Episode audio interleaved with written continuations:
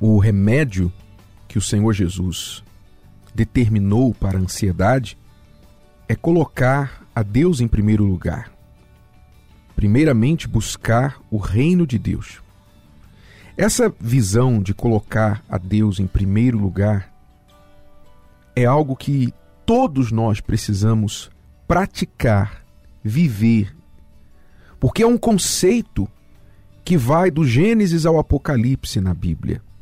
É um conceito que claramente Deus considera muito importante e nós também podemos facilmente entender o porquê quando olhamos para o nosso próprio casamento, a nossa própria vida amorosa, familiar. Quando você é casado, você quer ser o primeiro na vida daquela pessoa. Não existe ninguém na minha vida, nenhum ser humano na minha vida, que venha antes da minha esposa. Não existe. Nem minha mãe, nem meu pai, nem meu filho, amigos muito menos. Ninguém. Ninguém vem primeiro para mim do que minha esposa. E vice-versa na vida dela a meu respeito. É assim que Deus determinou o casamento. Para que funcione, o casamento tem que ser conduzido desta forma. O seu cônjuge deve se sentir o primeiro na vida, na sua vida. E a razão por que muitos casamentos não vão bem é porque o cônjuge se sente segundo, terceiro, último na vida do parceiro. Então, assim como é no casamento, é com Deus. Deus quer ser o primeiro em nossas vidas ainda mesmo acima do cônjuge. Espiritualmente falando, a ordem deve ser esta: primeiro Deus, depois o seu cônjuge, depois as outras pessoas e coisas. Nós vemos este princípio claramente ilustrado na história do profeta Elias, quando foi visitar uma viúva, tendo sido enviado por Deus numa época de seca, que já não chovia há três anos, e o povo estava perecendo, morrendo por falta de comida, por fome e por sede, falta de água, Elias foi enviado a uma viúva e ali chegando, encontrou a viúva à porta da cidade, apanhando lenha, gravetos, para aquecer um pouquinho de farinha e azeite, fazer um pouquinho de pão e comer como a última refeição, ela e o seu filho, e assim morrer.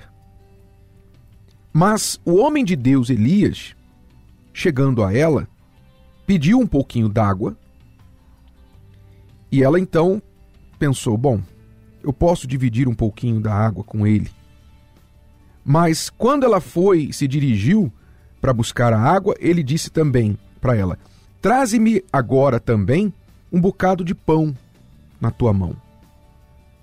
Mas ela respondeu e disse: Eu não tenho nada só tem um punhado de farinha e um pouquinho de azeite numa botija. E esses gravetos que eu estou apanhando aqui são para preparar para mim e para o meu filho. Vamos comer hoje e amanhã vamos morrer. E então o homem de Deus respondeu a ela e disse: Não temas, não tenha medo. Vai e faça conforme a tua palavra, mas faça primeiro para mim um bolo pequeno. Note, note a palavra. Faça primeiro para mim um bolo pequeno e traze-mo aqui. Depois farás para ti e para o teu filho. Porque assim diz o Senhor Deus de Israel: a farinha da panela não se acabará, e o azeite da botija não faltará. Então veja aqui novamente o conceito de Deus primeiro mesmo numa situação extrema, de extrema necessidade, de fome, a ponto de duas pessoas, mãe e filho, uma viúva com seu filho, estarem a 24 horas da morte por fome. Mesmo nesta questão extrema, o homem de Deus, chegando a provar a fé dela, manda que ela faça primeiro o pão para ele. Ele ali representava Deus, pois foi Deus que o enviou. Então, na obediência à palavra do profeta, realmente o que ele determinou aconteceu. E aqui nós vemos mais uma lição da importância de colocar a Deus primeiro. Sabe, talvez você na sua vida não tenha visto a provisão, você não tenha visto o cuidado de Deus em situações muito menos caóticas, muito menos graves do que a situação daquela viúva, e você não tem visto a provisão de Deus porque você tem colocado outras coisas e pessoas à frente dele. Em tudo. Em termos de conselho, você se preocupa mais em seguir os conselhos dos outros do que o que diz a palavra de Deus sobre a sua situação. Você, com respeito ao seu tempo, você não faz tempo. Você não coloca Deus primeiro na sua agenda. Sabe como é, é a agenda de uma pessoa que coloca Deus primeiro? A agenda dela é assim, de segunda a domingo. A agenda dela. Ela sabe quais os dias e horários ela tem para Deus. Primeiro, pela manhã, o tempo dela é de Deus. Pela manhã, ela já começa o dia, ela coloca Deus à frente. Então, a agenda dela não começa com outras coisas, começa com Deus. A oração, o pensamento em Deus, a palavra com Deus, a meditação da palavra. Já começa assim.